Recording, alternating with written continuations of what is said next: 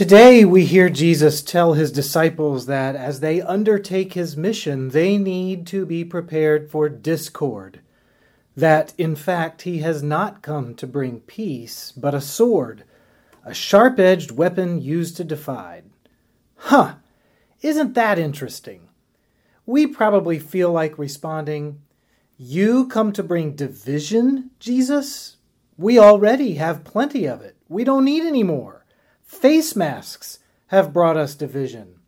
Symbols and hashtags of racial justice and equality have brought us division. In many cases, we are divided on when and how to restart the economy and even how and when to resume in person worship. We are divided about kneeling or standing for the national anthem at sporting events, which, thank goodness, isn't a problem right now because we don't have any sports, but we'll probably be divided about how they should resume too. We are divided between those who've watched Tiger King on Netflix and those who haven't, and on which fast food chicken sandwich is better. Men are set against their fathers, and daughters against mothers.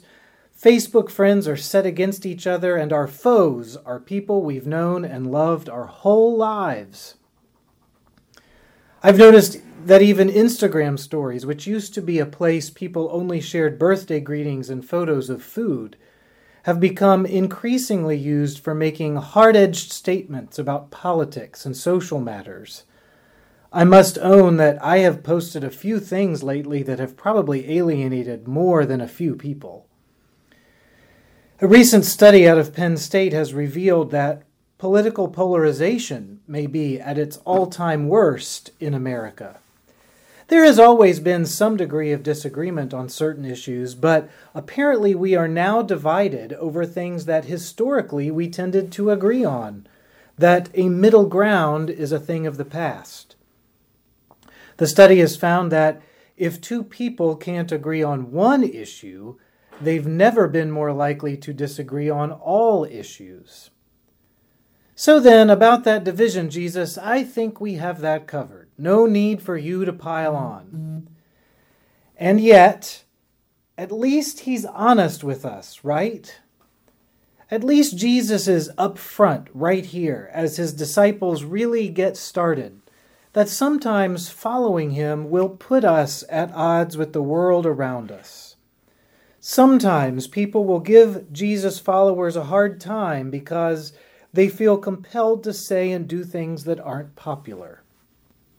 To speak out against white supremacy, for example, to proclaim that from the housetops and from the Confederate monuments of Richmond still causes division in our culture, even on the week we remembered the 2015 horrific massacre of the Emanuel Nine by a self professed white supremacist. To speak critically about abortion or the meaning of religious freedom or immigration brings a divide for people of faith. Even when followers of Jesus may find answers to come easy on certain issues, there is rarely an easy path forward when it comes to putting them into practice.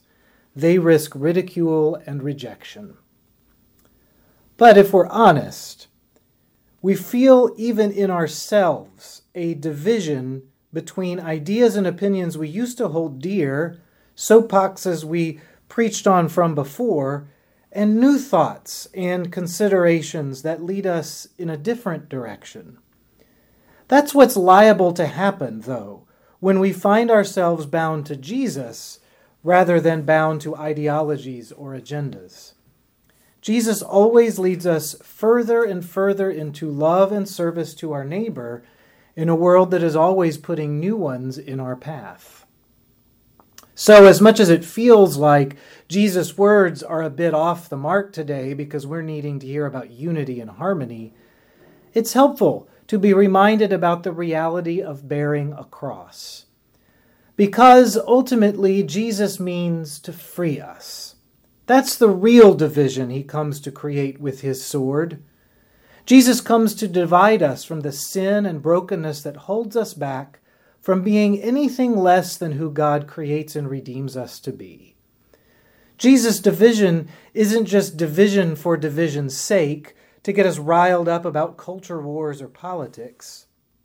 It is really my self centeredness and my arrogance and my sense of entitlement that Jesus needs to slice and slay out of me. It is really my need always to be right, my need always to speak rather than listen, my need to surround myself always with like minded people, my need to prove my own worth, that's going to require a sword. Not tweezers, not a scalpel, but a sharp and powerful sword to whack away. To have those kinds of things removed will really put us out of sync with the world around us. This is precisely what Paul is talking about to the Romans when he talks about baptism. There are parts of us that need to die, that need to be whacked away, as Jesus claims us for his kingdom. Instead of an image of the sword, however, Paul talks about burial and crucifixion. Do you not know that all of us who have been baptized into Christ Jesus were baptized into his death? Therefore, we have been buried with him by baptism into death, so that just as Christ was raised from the dead by the glory of the Father, so we too might walk in newness of life. Those happen to be the very first words spoken at most funerals and memorial services. As the pall, which represents the waters of baptism, is placed on the urn or coffin, we make it loud and clear at the beginning of our worship. Jesus' sword has swung down and sliced the sin and death of our loved one away. Because of Jesus' love, nothing within their life or around their life will hold them back from the kingdom of God. One of my colleagues who serves a congregation in another state held his first in person worship service this past week. They did it outside on a Wednesday evening, and they figured out a way to celebrate Holy Communion too. It was the first time since March he'd seen any of his parishioners in worship. They, like us, have been using pre recorded worship services to reach people, which is, as you know, a bit artificial and disembodied. As convenient as it may be under these circumstances, it's hard to know from our perspective if anyone is really tuning in. My colleague shared that as worship was finished this week and they were beginning to put chairs away, a man he'd never seen before, who'd been sitting among the parishioners on the, parishioners on the lawn that evening, approached him with tears in his eyes, holding the baptism form from their website, and asked if he could get baptized. Apparently, he had been reached by their online worship services. The man said to my friend it was time for him to get right with the Father. My friend said he broke physical distance just to hug the man and assure him it would happen. Jesus has made him right. I'm sure there's more to that story, but I believe my friend that day embraced a man who is joyfully aware that Jesus brings a sword a sword that causes division from his dark and broken self. And he's right.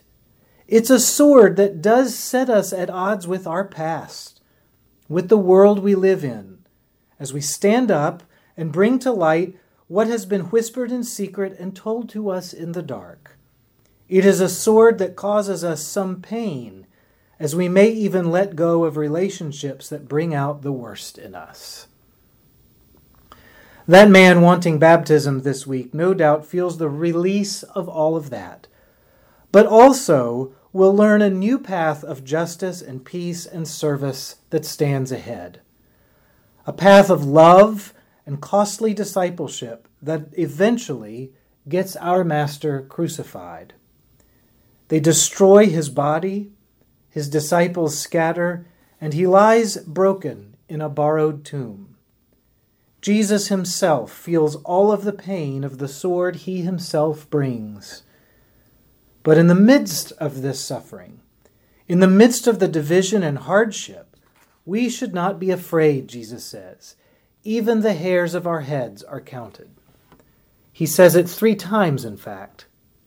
Have no fear.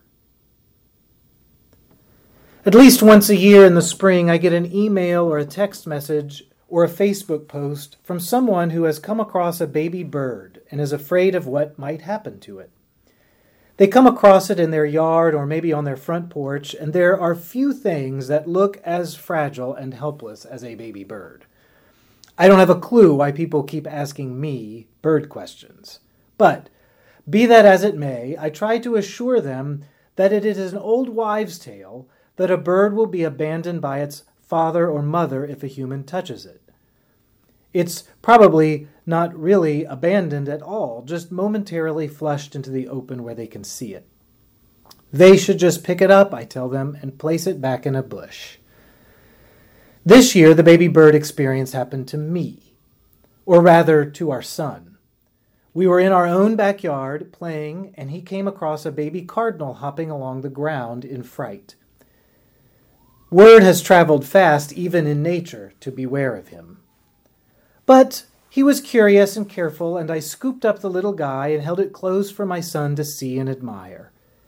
It had the little cardinal mohawk already, even though it couldn't fly yet. And then the mother swooped down on us.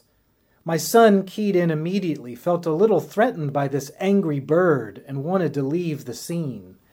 She was making a racket and demanding we leave her little helpless baby alone. So we did. He and I stood to the side, and sure enough, she came in to shoo him into a bush for safety. It wasn't a baby cardinal, but a sparrow for Jesus, the cheapest form of meat in the ancient world, common in ordinary birds that were a dime a dozen, easily eaten, a defenseless little thing that could be scooped up or trapped rather easily. When trying to remind his disciples that the life of baptism might be tough going at times, but they will be okay, Jesus reaches for the most vulnerable, most insignificant image he can find the sparrow. For there is God, the mother bird who swoops down in power, who has this whole situation more under control than we could know. Don't be afraid. Even in the midst of a fast changing and crazy divided world, God is the protector who is ready to take it all on to guard us and save us. That line from our first hymn says it so well. This is my Father's world, and let me not forget, though the wrong seems oft so strong, God is the ruler yet. We may be vulnerable, but we're not sparrows. Have no fear.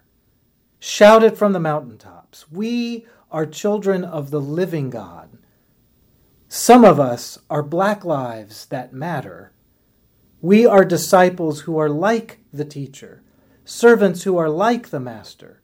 We are lives that have been declared valuable by the one God and Father of us all. The Lord is King. Let heaven ring. God reigns. Let earth be glad. Thanks be to God.